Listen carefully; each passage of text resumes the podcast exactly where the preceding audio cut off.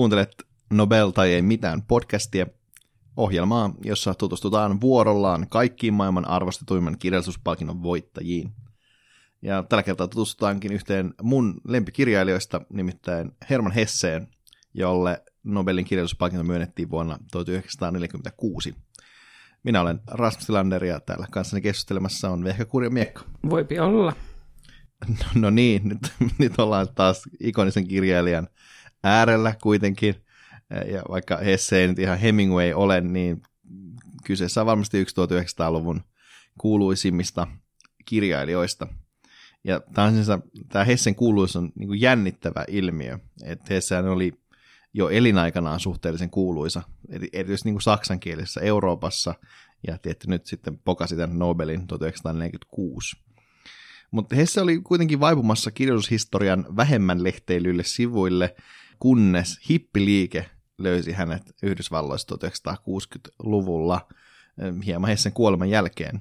Et voidaan puhua jopa Hesse-renesanssista, ja täällä on sitten hänen keskeisiä teoksiaan tulkittiin hippi-aikaan sopivasti. Se on musta kyllä ylipäätään jännä, miten kirjailijat välillä ponnahtaa suosioon sen jälkeen, kun ne on jo kuollut. Koska monet nykyäänkin klassikkoina pidetyt kirjat on sellaisia, että ne on kaivettu jostain naftaliinista vasta sitten kirjailijan kuoleman jälkeen. Ja esimerkiksi vaikka John Williams, joka on siis kirjoittanut Stonerin ja Augustuksen ja Butcher's Crossingin, niin on tosi hyvä kirjailija, mutta löytynyt sille suuremmin vasta. Tai suurempi yleisö on löytänyt hänet vasta sitten, kun hän on ollut jo vähän aikaa kuolleena. Tämä on kyllä mielenkiintoista. Mutta ehkä se, mikä puhuu vielä Hessen puolesta, on se, että hän ei ollut suosittu vaan elinaikanaan silloin Saksassa ja 1960-luvulla Amerikassa, vaan hän on niin oikeastaan edelleenkin suhteellisen suosittu kirjailija, mitä nyt ei kauhean monesta 1930-luvulla filosofista proosaa kirjoittaneesta voisi sanoa. Mitä sä, jos sun pitäisi arvailla, Vehka, että mistä tämmöinen kestävä suosio Hessen kohdalla johtuu? Varmaan siitä, että Hessen teemat on jossain määrin aika universaaleja, ja esimerkiksi tuossa lasihelmipelissä viehättää se sen niin kuin, lasihelmipelin kokonaisvaltaisuus, että se peli heijastaa tavallaan kaikkea niin kuin viisautta ja kauneutta, mitä on. Ja ihmiset hän etsii niin kuin usein, no ei kaikki, mutta, mutta niin kuin, ihmiset etsii sitä, mikä on niin kuin kaunista ja mikä on niin kuin jotenkin elämää suurempaa. Ja sitten toisaalta sinne esitetään mun mielestä niin kuin olennainen kysymys siitä, että, että missä määrin tieteen ja taiteen pitäisi kuulla kaikille, eikä olla vaan niin kuin jonkun eliitin tai, tai niin kuin varakkaamman luokan saatavilla. Ja sitten jos mietitään vaikka jotain mystiikkaa, ää, niin aina löytyy semmoisia ihmisiä, joita se viettää. Esimerkiksi kuitenkin niin kuin nykyäänkin semmoiset, että lähdetään jonnekin Intiaan etsimään itselle sopivaa gurua, tai syvennytään johonkin kappalaan tai johonkin muuhun tämmöisiin salatieteisiin. Ja sitten esimerkiksi astrologia on nyt hirveässä nousussa, että huomaa, että ihmisillä on tavallaan niin kuin halu johonkin semmoiseen semmoiseen mystiseen kokemukseen, ja sitten Hessillä on myöskin semmoisia kirjoja, jotka jotenkin niin kuin, ehkä vastaa sitten tämmöiseen kiinnostukseen. Niin, voisi sanoa, että joka, joka ajalla on ehkä sellainen tietty tarve sellaiseen niin uuteen lumoukseen, minkä ehkä Hesse voi jotenkin tarjoilla näissä teoksissa.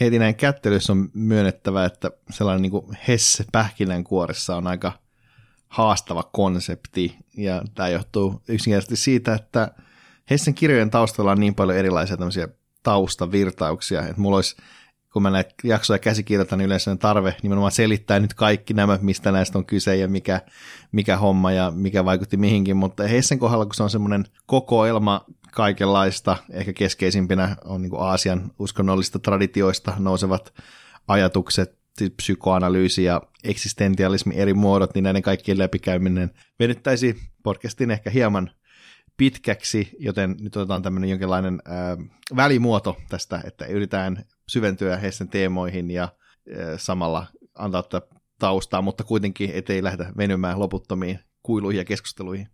Mm, tämä on vähän tämmöinen Hesse speedrun.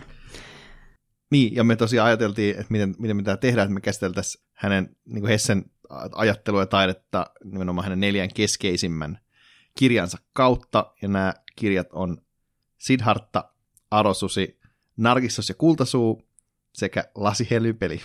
Vehka esittelee näistä Narkissosta ja Lasihelmipeliä ja meitsi sitten Siddharthaa ja Arosutta. No, työjakoa tässä, kun tätä herkuliaanista Hesse-urakkaa ollaan tästä lähdetty tekemään.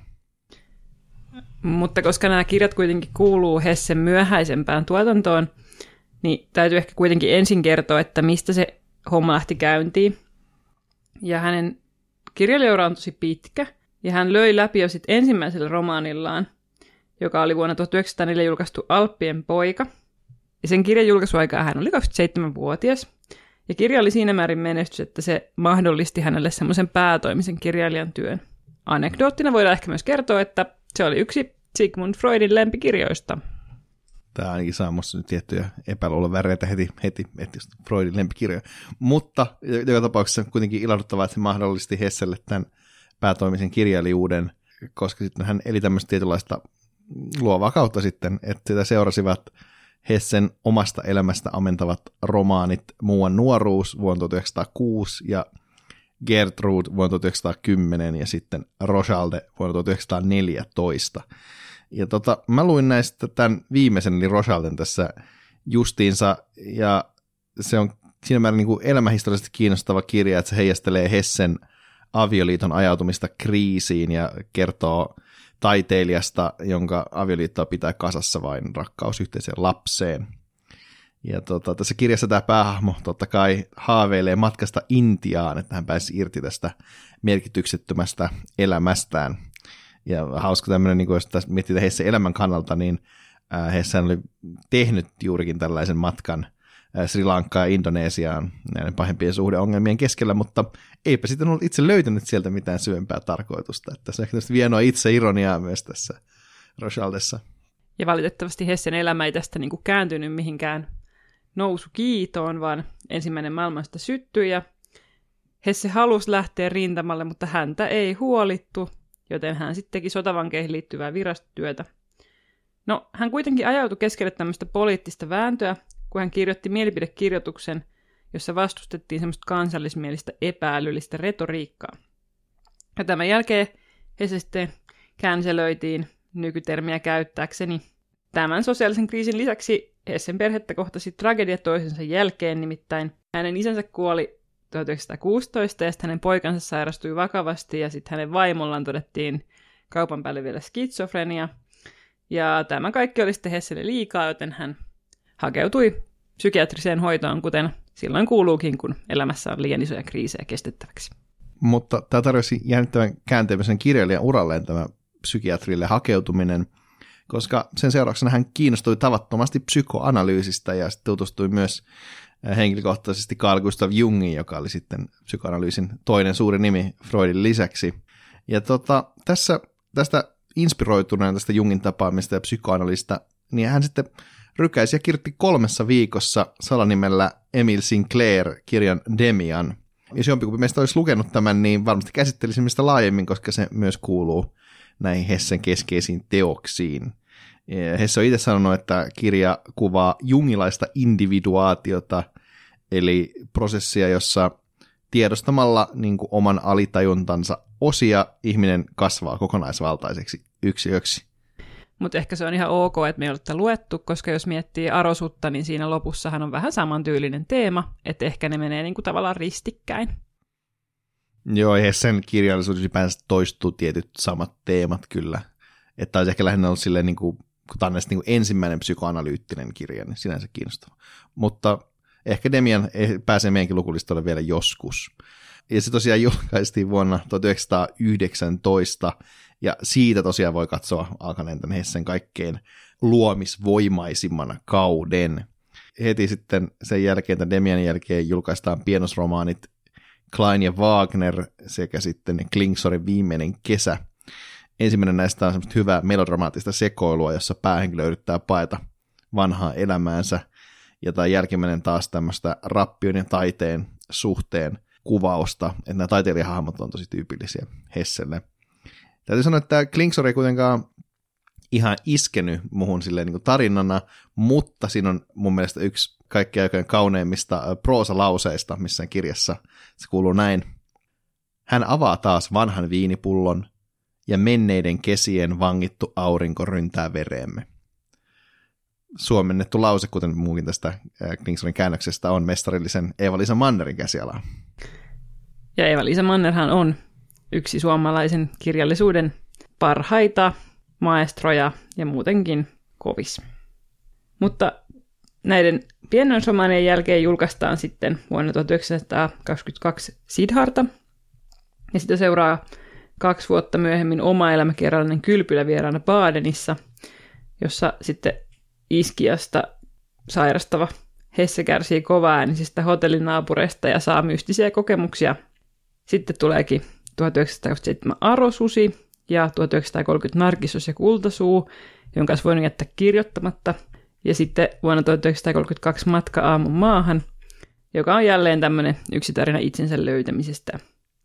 No sitten tulee jännittävästi 10 vuoden tauko, kunnes 1933 Hesse julkaisee Lasihelmi pelin, joka on hänen viimeiseksi jäänyt romaaninsa.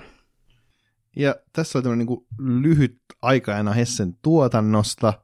Seuraavaksi siirrytään sitten puhumaan niistä pääteoksista ja niiden teemoista ja sisällöistä. Ja ensimmäisenä käsittelyssä on Siddhartha.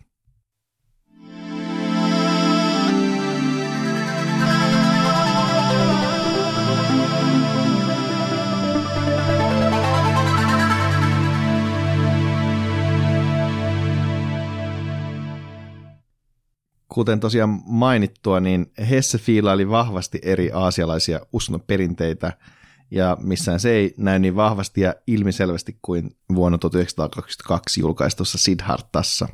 Tämähän alkaa heti nimestä, sehän on siis sama kuin Buddhalla, Siddhartha Gautamalla. Mutta tämä päähenkilö Siddhartha ei ole Buddha, vaikka kyllä tapaa tämän Gautama Buddhan tämän tarinan aikana. Kirja siis sijoittuu johonkin vuoden 500 ennen länsimaisen ajanlaskun alkua sinne jonnekin paikkeille. Mutta mikä historiallinen romaani tämä ei genreltään ole, vaan enemmän niin kuin satumainen legenda tai legendamainen satu. Ja tämä on aika harvinainen tyylilaji, mutta Hesse on kirjoittanut useita tällaisia niin sanotusti syvällisiä satuja. Muita hyviä esimerkkejä tästä on esimerkiksi tämä Matka aamun maahan ja novelli Pelko, joka on julkaistu kokoelmassa Katoava kesä – näitä satumaisia tarinoita voi mun mielestä ehkä myös pitää sille osasyynä siihen, että miksi Hesse on ollut suhteellisen suosittu nimenomaan niin kuin nuorten ihmisten parissa. Ja satu on mun mielestä genrenä muutenkin jotenkin semmoinen ajaton ja iätön. Ja musta on mielenkiintoista, että näkyy niin kuin nykyaikana aika vähän, koska suurin osa meistä kuitenkin kasvaa satujen parissa, mutta ne on monet klassikkosatuja. Mutta sitten toisaalta vanhojen satujen uudelleenkerronnat on niin kuin nyt nuorten aikuisten kirjallisuudessa iso hitti. Että esimerkiksi mä oon lukenut varmaan viimeisen kymmenen vuoden sisään jotain kymmenen eri versio kaunottarasta ja hirviöstä, mikä on tosi outoa. Mutta täytyy sanoa, että musta on myöskin hauskaa, että, että Hesse on niin kirjoittanut tämmöisen, tai parikin tämmöistä satutyylistä niin teosta, ja sitten parin jakson päästä, kun päästään Selma Lagerlöfiin, joka on kirjoittanut Peukaloisen retket villihanhien seurassa, niin voidaan miettiä, että, että kumman sadut on niin parempia ainakin aika erilaisia, voisi sanoa näin. Vaikka toki siinähän on se sama satumainen selkäranka. Mutta jos tosiaan mennään siihen, tähän nyt tähän Siddharthaan, eikä vielä Lagerlöfiin, niin Siddhartha kertoo tällaista lahjakkaasta hindulaisen brahmanipapin pojasta, joka on niin kuin huolimatta tästä niin kuin vauraudesta niin tyytymätön omaan elämäänsä ja lähtee sitten etsimään totuutta ja itseään. Ja sitten kuten hyvässä sadussa, niin Siddhartha kokee vähän kaikenlaista, että tulee erilaisia vastoinkäymisiä ja osioita. Et ensin hän alkaa tämmöistä niin hardcore askeetikoksi ja kieltäytyy kaikista nautinnosta, ja sitten no, sit kun tämä nyt ei ymmärtävästi ihan lähde, niin hän lähtee tapaamaan Buddhaa, joka on lähiseudulla, ja tämä tapaaminen on tavallaan tosi vakuuttava, mutta sitten sit kuitenkin seuraa, että on tosi kiinnostava käänne, missä, ehkä, missä niin kuin Hesse ottaa vähän niin kuin ohjat käsinsä. Siddhartha nimittäin toteaa nyt minä en enää anna Siddhartan pujahtaa pakoon. Enää minä en halua aloittaa ajatteluani ja elämääni Atmanilla ja maailman kärsimyksellä. En enää halua kuolettaa enkä paloitella itseäni. En etsiä salaisuutta raunioiden takaa. En hyväksy enää opettajaksi joka vedaa, en atharada vedaa, enkä askeetteja, En mitään oppia. Minä tahdon oppia omalta itseltäni, olla oma oppilaani. Tahdon oppia tuntemaan itseni, Sidhartan salaisuuden. Kiitos Vehka käännös tässä Arno, peromiehen. Mutta tässä kohdassa näkyy ehkä musta kaikkein selviten se, että miten Hesse tulkitsee buddhalaisuutta läns, läntisten linssien läpi. Henkinen matka on jotain, minkä ihminen tekee yksilönä, ja vastaus löytyy ihmisen itsensä sisältä. Ja jos mä, mä ehkä, mitä mulla tulee mieleen mun aikaisemmista ehkä opinnoista ja niihin liittyvistä asioista, niin tulee vahvasti mieleen Ralph Waldo Emerson ja äh, Walt Whitman, eli nämä tämmöiset niin 1800-luvun amerikkalaiset transcendentalistit. Ja tota, ehkä hyvä esimerkki tästä, millaista tämä näiden ihmisten uskonnon filosofia tai suhtautuminen uskontoon oli, oli se, että Emerson, joka oli siis pappi, niin hän kieltäytyi jakamasta seurakuntalaisille ehtoollista sen takia, että, että se ei hänen mielestä niin puhutellut modernia ihmistä kokemuksen syvällä tasolla. Eli niin hiiteen opit ja auktoriteetit ja niiden tilalle tulee niin kuin itsetuntemusta ja kovia mystisiä kokemuksia, jotka nyt on niin kuin Hesselle tosi tyypillisiä. Siddhartha seurailee pitkälti tällä niin kuin samalla polulla, että et hän niin kuin jotenkin ottaa itsensä elementtejä matkallaan niin kuin vähän kaikesta. Että siinä niin kuin suhde kurtisaaniin, siinä on taas uudelleen rikastuminen ja luksuselämä, sitten on taas köyhyyttä, sitten kohtaa jotain tämmöistä niin kuin luontoa tämmöisessä niin kuin suuressa joessa. Tässä on niin kaikenlaista tässä matkalla, että et, et, et se on hyvin satumainen sinne määrin, just käydään läpi vähän kaikenlaisia eri vaihtoehtoja ja niin kuin muuta, mutta sitten toisaalta myös tosi vahvasti tämmöisen tietynlaisen kokemusta korostavan uskonnollisuuden tyylinen. Mutta lopulta päädytään, kuten niin monissa Hessen kirjoissa, niin kaiken perimmäiseen yhteyteen. Tää, tämähän on toki niin kuin aika vahvasti niin kuin nimenomaan aasialaisesta uskontoperinteestä, buddhalaisuudesta hindulaisuudesta tuttu ajatus, mutta tämä, mitä Hesse sen tekee, niin näyttäytyy jotenkin länsimaisena tulkintana – Emerson kuvaa yhdessä kuuluisessa kirjoituksessaan aika samanlaista kokemusta kuin mikä Siddharthalla on tässä kirjan lopussa, ja hän kirjoittaa, siis Emerson kirjoittaa, että metsän keskellä paljalla maalla hänestä tulee läpikuultava, kaikki egotismi katoaa ja universumi, itsensä Jumalan virtaukset lävistävät hänet. Tämä kokemus on siis niin kuin, niin kuin mystisen ekstaattinen – et mä en varsinaisesti niin buddhalaisuuden tai hindulaisuuden asiantuntija, mutta se vähän mitä mä oon näistä ajatussuunnista, uskontotyyleistä e, niin kuin lukenut, niin tämä valaistumisprosessi on tavallaan ennen kaikkea siinä, se on niin kaiken perimmäisen tyhjyyden, merkityksettömyyden ymmärtämistä ja sitä kautta kaiken tuleminen tasa-arvoiseksi.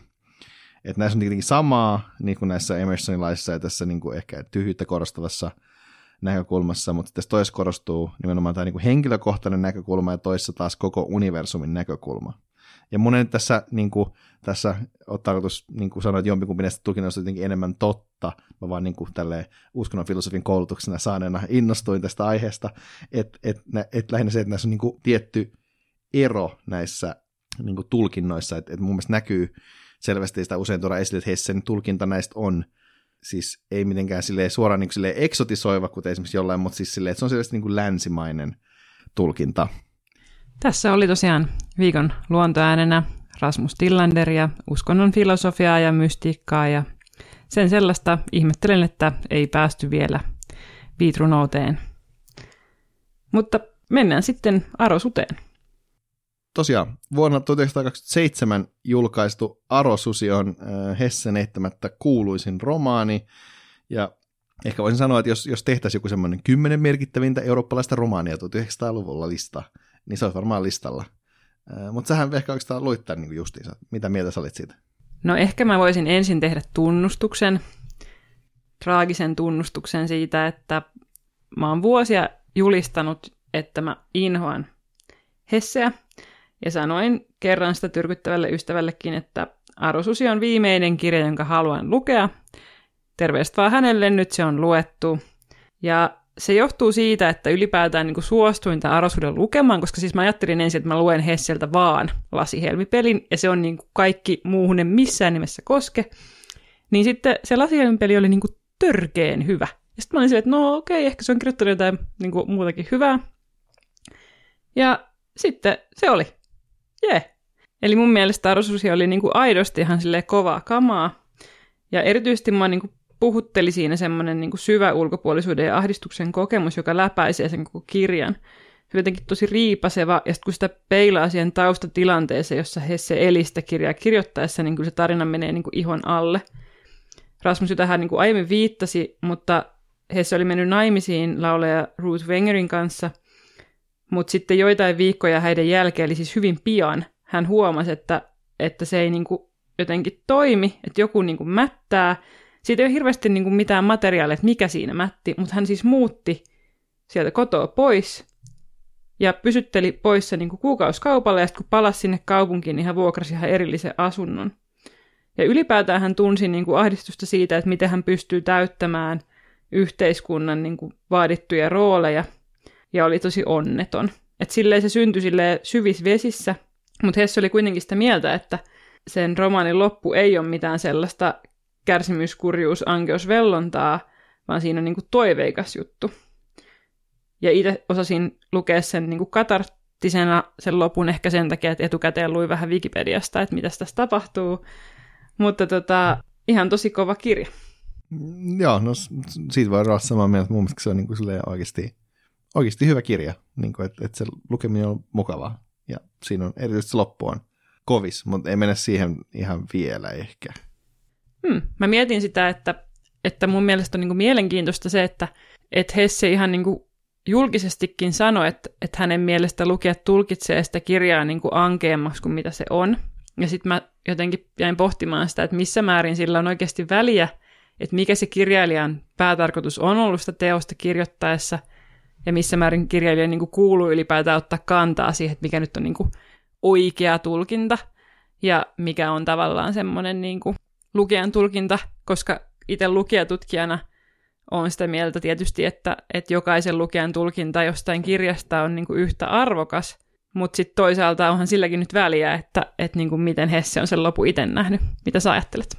No, mä oon tietenkin sun kanssa samaa mieltä, totta kai niin kuin taideteos on aina jotenkin irrallinen siitä tekijästään, niin kuin sen, että se vapautuu sen tavallaan tulkitsijoiden joukkoon, mutta mä niin ymmärrän hyvin, että miksi just Hesse on, on niin ottanut tämän tavallaan jotenkin vähän rankasti, koska hänen kirjallisuutensa hän nimenomaan esittää jonkinlaisia niin visioita ja isoja ideoita, ja sitten jos ne tulkitaan väärin, niin sit mä kyllä ymmärrän, että, että sulla jäi sellainen fiilis, että et nyt vaan niin kässänyt, mistä tästä kirjassa oli, oli niin kyse. Että semmoisten, niin kuin, nimenomaan kun kaikki Hessen kirjat tuntuu lähtevän niin jostain abstraktista ajatuksesta, mitä hän pyrkii niin esittämään, niin sitten sit jos se ajatus jää jotenkin hämäräksi, niin kyllä mä ymmärrän, että se voi kirjallisesti tuntua, että mä oon vähän epäonnistunut, sit kun mä en ole onnistunut välittämään sitä, mitä mä halusin.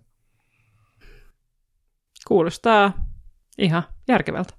Ja tähän on minusta tosi kiinnostavaa, koska me päästään puhumaan tästä seuraavassa jaksossa vähän uudestaan, mutta täysin päinvastaisesta näkökulmasta, kun puhutaan näytelmäkirjailija Harold Pinteristä, joka taas suhtautuu hyvin nihkeästi siihen, että hän olisi ikinä pitänyt kertoa, että mistä hänen näytelmissä oli kyse, että hän halusi vaan, että no, nämä, on, vain näytelmiä.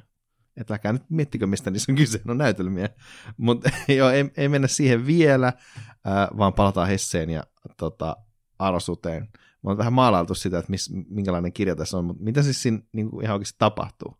Se kertoo semmoista jäbästä, jonka nimi on Harry Haller, ja se käy semmoista jäätävästä kamppailua siitä, että kuka hän oikeasti on. Että hän ei koe löytävänsä paikkaansa porvarillisesta yhteiskunnasta, ja sitten hän vaeltelee ympäri kaupunkia ja saa randomeita ilmaisia kirjoja, ainakin siis kaksi kappaletta. Ja toisessa niistä kirjoista puhutaan arosusista. Mutta oikeasti ne ei kerro arosusista, vaan siinä kerrotaan jotain mystistä settiä ihmisyydestä ja sen kerroksista ja ihmisen kahdesta luonnosta, joista toinen on niinku se eläimellinen arosusi ja toinen se korkeampi olento, korkeampi ihminen ja muusta semmoisesta, joka oikeastaan on niin kuin hyvin pitkälti semmoista varhaista psykoanalyysiä ja sitä niin kuin tämmöistä. Ja sitten se Harry Haller harkitsee itsemurhaa, mutta ei tee sitä, koska se tapaa semmoisen naisen nimeltä Hermine, joka näyttää sitten hänelle, että miten elämää kuuluu elää. Eli toisin sanoen vie hänet rellestämään ja vetämään huumeita ja saamaan seksiä ja sellaista.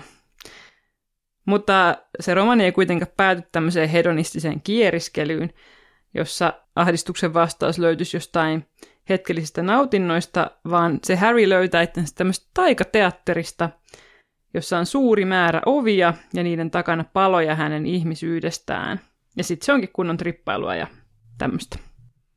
Ja oikeastaan se, mihin mä haluaisin tässä keskittyä, on just tämä peilisalikohtaus, koska niin kuin mä alussa puhuin, niin Hessen, Hesse koki tämmöisen niin uudelleen niin kuin Hesse-renesanssin niin kuin 1960-luvulla, ja tälle peilisalikohtaukselta on hyvä esimerkki siitä, että miten sitä uudelleen tulkittiin. Et mä nyt spoilaan, mitä siellä tapahtuu tosiaan, eh, mutta niin kuin Vekka sanoi, niin siellä niin kuin, vähän niin kuin trippaillaan kaiken näköistä, että, että se on niin kuin, niin kuin hallusinatorinen kokemus ja tavallaan vähän niin kuin sit kuitenkin eheyttää sitä tämän Harryn persoonaa. Ja erityisesti tämmöinen tyyppi kuin Timothy Leary tulkitsi tätä eri tavalla. Ja tämä Leary itsessäänkin aika, aika kiinnostava hahmo, että esimerkiksi Richard Nixon kutsui Learyä vaarallisimmaksi mieheksi Yhdysvalloissa.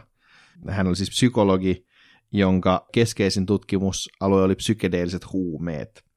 Ja koska tämä Leary kannatti psykedeelien, erityisesti nyt LSDn käyttöä niin kuin terapeuttisesti, niin hän nousi myös keskeiseksi henkilöksi tässä 60-luvun vaihtoehtokulttuurissa, josta pääsen jälleen kerran puhumaan täällä ihastuttavaa. Ja Leary näki tosiaan tämän arvoisuuden loppukohtauksen kuvaavan nimenomaan tämmöistä niin psykedeellistä kokemusta, jossa kun ihminen vetää vaikka LSDtä, niin hänen minuutensa korjautuu, kun hän törmää siinä. Ja siis mun täytyy mennä, kun tuota niin kuin lukee, niin tämä tulkintahan ei ole mitenkään ihan superkaukaa haettu. Ja nyt jos äiti tai poliisi kuuntelee tätä, niin ei, en ole kokeillut minuuden eheistystä LSDllä, mutta mä oon lukenut aiheesta ainakin jotain.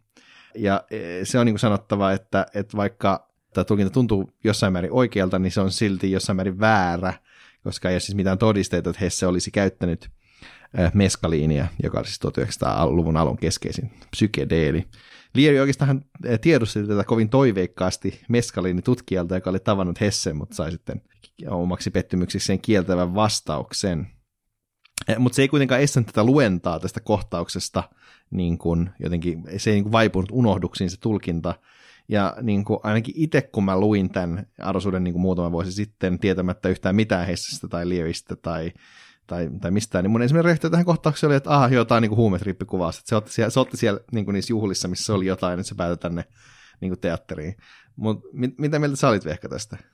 No ehkä mä jotenkin on enemmän sitten semmoinen niin vanhakantainen taiteilija, joka uskoo siihen, että ihmisessä on niin, kuin niin paljon mahdollisuuksia semmoiseen luovuuteen, että jos on niin kuin tarpeeksi taitava kirjoittaja ja kirjailija, niin sitten siihen trippailu ei välttämättä edes tarvitse mitään päihteitä että kun pääsee tavallaan semmoiseen niin flow-tilaan, joka saattaa syntyä vaikka siitä, että no nyt on valvonut muutama yö ja on ihan hullu ahdistunut ja sitten vaan takoo niin asioita sinne näppäimistöön, niin kyllä siitä niin tosi häiriintynyttä settiä saa aikaiseksi myös.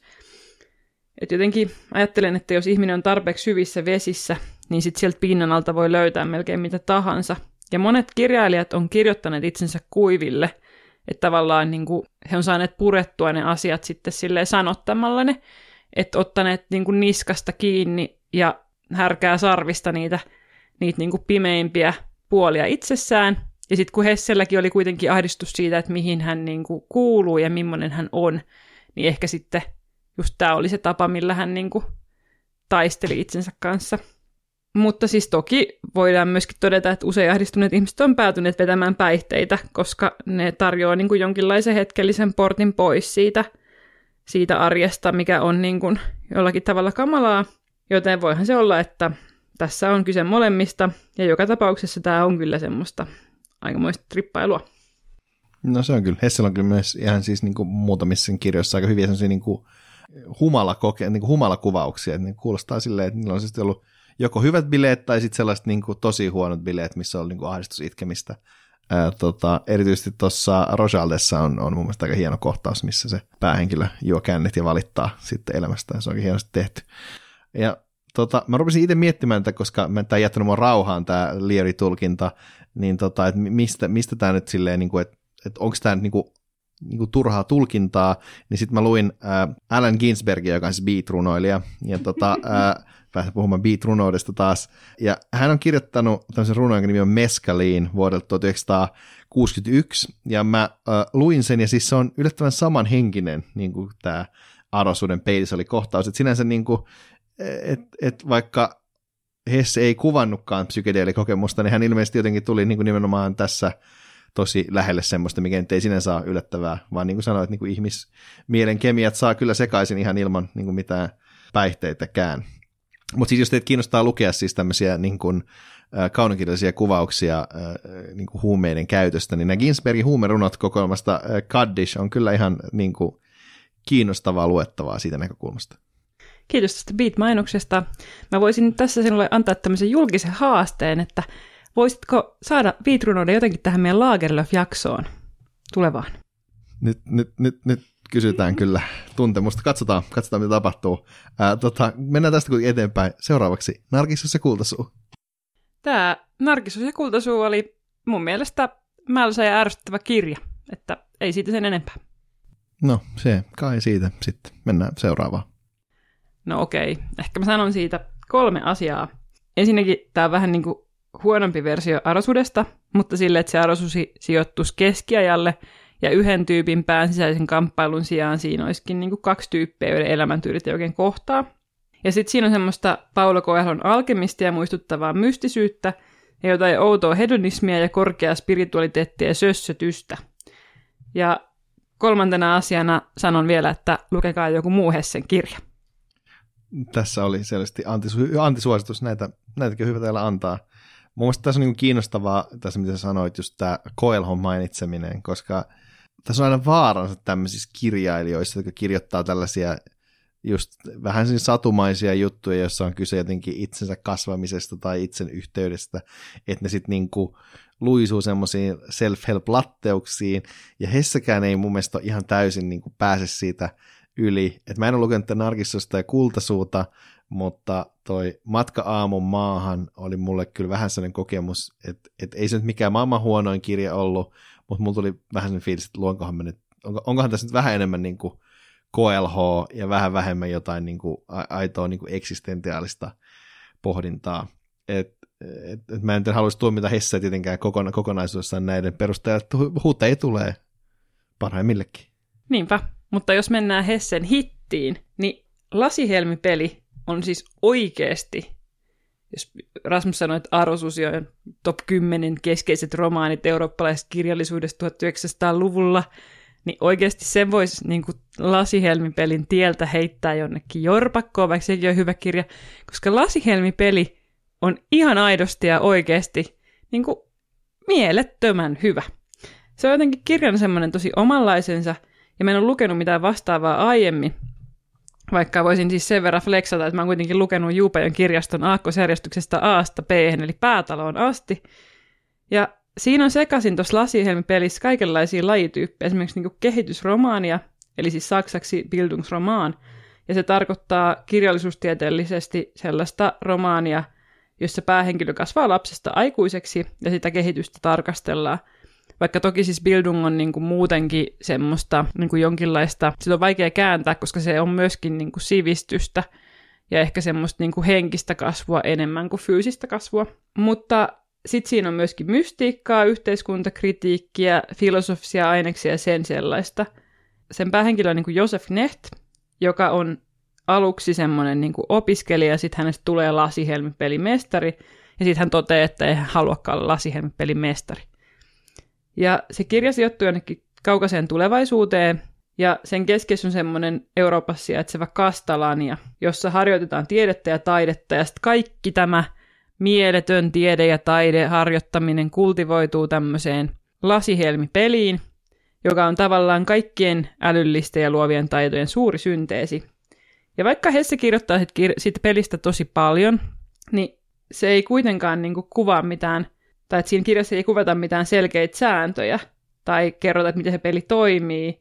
Ja se ehkä on ymmärrettävää, koska semmoinen peli on varmaan semmoinen, että ei sitä nyt mitenkään oikeasti voisi pelata, eikä sitä voi myöskään mitenkään oikeasti kuvailla. Ja sitten jos mennään vielä tähän juoneen, niin Josef Neht tosiaan, niin hän pääsee tänne lasihelmipelimestariksi asti, mikä ei ole kauhean helppoa. Ja sitten hän toteaa, että se homma ei napostele, koska hän on sitten sitä mieltä, että tämmöinen niin tiede ja taide suljetun yhteisön käsissä, semmoisen eliitin käsissä, ei ole se tie, mitä pitää kulkea. Hän lähtee menee, ja sitten tulee loppuratkaisu, joka on jotenkin täysin käsittämätön ja ihmeellinen. Ja sitten siinä kohtaa mun teki mieli paiskata se kirja seinään, mutta tämä on tuttu kokemus Herman Hessen kanssa, joten eiköhän se siitä.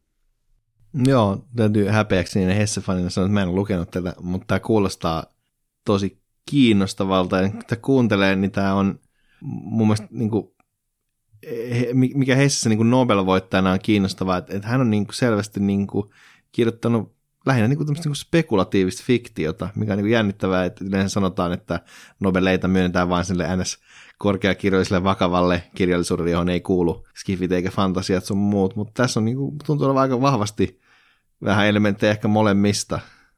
Joo, mä olisin valmis sanomaan jopa, että tämä on ehkä semmoinen niin filosofinen dystopia, että tässä tavallaan rakennetaan semmoinen maailma, joka aluksi vaikuttaa hyvinkin semmoiselta niin kuin kauniilta ja tasapainoiselta, kun sitä tarkastelee vaan sen niin kuin yhteiskunnan sääntöjen valossa sieltä sisäpuolelta, mutta sitten kun sieltä astutaan ulos, niin tajutaan, että se on niin kuin loppujen lopuksi tosi epäreilu ja niin kuin surullinen.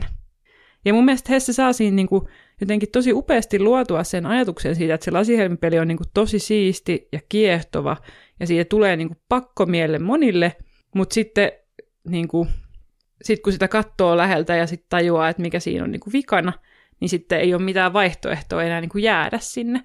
Et mun mielestä siinä on jotenkin tosi kauniisti ajatus siitä, että, että ihminen omistaa elämänsä jollekin asialle, joka sitten ei olekaan niin kuin loppujen lopuksi hyvä ja kaunis, niin miten iso kriisi siitä tulee, kun sen tajuaa, että, että niin nyt mä oon ollut väärässä. Toi kuulostaa taas siltä niin universaalilta kokemukselta, mitä ollaan niin tässä Hessen kohdalta tota, jotenkin lähestytty, että, että se on hänen niin kuin, teostensa se jotenkin pihvi ja miksi niitä edelleen arvostetaan. Joo, ja musta on hauskaa, että, että tämäkään ei niin kuin vielä riitä, että se teos on jotenkin tosi massiivinen ja tämmöinen, vaan alun perin Hesse aikoi kirjoittaa sen niin, että siinä olisi ollut niin kuin neljä erilaista osioa, jossa ne olisi tavallaan ollut sen päähenkilö Josefin eri inkarnaatioita, ne keskushahmot. Mutta sitten hän päätti onneksi keskittyä tähän lasihelmipeliin ja jätti ne niin kuin loput semmoisina novelleina sinne loppuun. Sekin on vähän outo valinta, koska, koska niiden niin kuin linkittyminen siihen romaaniin ja siihen mystiseen loppuun on vähän vaikeasti hahmotettava. Mutta siis lasihelmipeli 6 kautta 5 lukisin uudelleen vaikka heti, jos ehtis.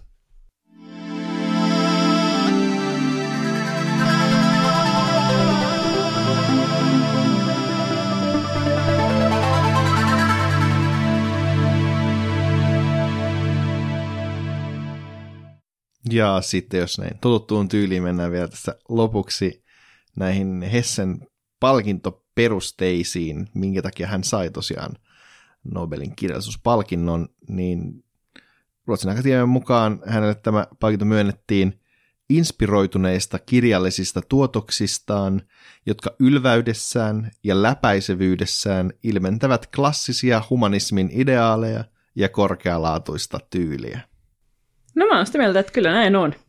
Erityisesti Lasihen pelissä. Että siinä on ihan kaikki. Siinä on ylväyttä ja läpäisyvyyttä ja ideaaleja ja korkeaa tyyliä. Ja Hesse on myös ollut selkeästi inspiroitunut, koska en mä tiedä, että mitkä kirjat olisi ollut niin kuin samaan aikaan yhtä hämmentäviä ja kuitenkin vallottavia kuin tämä Lasihen peli on. Siitä tulee vähän semmoinen fiilis, että vaeltelee jossain semmoisessa unimaailmassa ja kurkistelee niin kuin huoneisiin, missä on kaikkea kiinnostavaa ja melkein niin kuin käsittää, että millainen se peli on, mutta ei sitten kuitenkaan. Ja sitten lopuksi täytyy tajuta, että ei sinne nyt voi jäädä, mutta sekin on ihan ok, koska sen romaanin luettuaan tajuaa, että miksi ei kannatakaan jäädä. Tässä oli runollinen, runollinen kuvaus tästä, mutta mä oon sinänsä ihan, ihan samaa mieltä, että tämä kuulostaa niin kuin Hesseltä, tää, että, että mä ainakin ajattelin sitäkin alitajuntaisesti ehkä se, mikä muuhun vetoo Hesse on nimenomaan ehkä toi niin kuin klassinen humanismi, että siellä tosiaan on semmoinen niin halu ymmärtää ihmistä ja tavallaan niin kuin elämän merkityksellisyyden niin kuin pohdinta, että vaikka välillä mennään koelon puolelle, niin suurimmassa osassa ollaan silleen kuitenkin siellä jotenkin syvällisellä puolella, ja Hesse myös, niin kuin, onhan se, niin kuin meillä on hirveästi puhuttu tästä, tästä mainitaan tämä korkealaatuinen tyyli, niin kyllä Hesse kirjoittaa aika kauniisti, että ne sen lauseet on myös, että vaikka Hesse usein ajatellaan nimenomaan, että hän on niin kuin filosofinen kirjailija ja kirjoitti abstrakteista ideoista, niin kyllä hän osasi myös niin kuin ihan sitä prosaa niin kuin kirjoittaa. Mutta ehkä se Hessestä. Haluaisitko Rasmus suurena Hesse-fanipoikana nyt kertoa, että jos meidän kuulijat haluaisi aloittaa Hessen lukemisen, niin mistä teoksesta kannattaa lähteä liikkeelle, jos se ei olisi lasihelmipeli? Niin lasihjelmipeli voi tietenkin olla, niin kuin vaikka ilmeisen nerokas teos onkin, niin vähän semmoinen äh, mammuttimainen noin niin kuin heti aluksi haltuun otettavaksi. Mulla on oikeastaan kolme äh, tota, aloituspistettä, mitkä voin tarjota. Ensimmäinen niistä on se, että lukee Arosuuden ensimmäisenä, jos kiinnostaa se nimenomaan sen psykologinen puoli ja semmoinen niin jotenkin eksistentiaalinen kriisi, ja niin kuin se, se on tosi hyvä kirja. Toinen vaihtoehto, jos haluaa lähteä ehkä niin kuin Hessen kevyimmästä kirjasta, niin sit se on niin kuin Siddhartha on, on musta hyvä alku. Se on, niin kuin, se on niin kuin satuformaattin kirja, se on tosi menevä, helppolukuinen, siinä ei ole semmoista niin kuin rakenteellista sekoilua tai mitään semmoista, että et, et kun sä luet sen, niin sä tiedät, mistä siinä oli kyse. Mutta ehkä jos pitäisi oikeasti niin antaa sellainen niin jokerisuositus, mistä pitäisi aloittaa, niin se olisi Kylpylän vieraana Badenissa, joka on siis ää, tota, ihan, mun on ihan huikea, ja siinä jotenkin on, on kaikki Hesse-elementit. Se niin kuin sanottiin, niin kertoo siitä, että Hesse menee hän kärsii iskiaksesta ja, ja menee sitten tota, tämmöiseen kylpylähotelliin ja sitten siellä valittaa kaikesta ja saa vähän mystisiä kokemuksia. Se on mun ihan huikea kirja, tosi lyhyt. Ja sitten siinä tutustuu hyvin siihen, missä, mistä Hessessä on kyse, mutta ei tarvitse lähteä siihen niin kuin maailmaan mukaan, koska se on vähän semmoinen itse ironinen kuitenkin. Kiitos näistä suosituksista. Ja tämä oli tällä kertaa Nobelta ei mitään. Meidät löytää Instagramista at Nobel Podcast. Mainio juttu, että kuuntelit.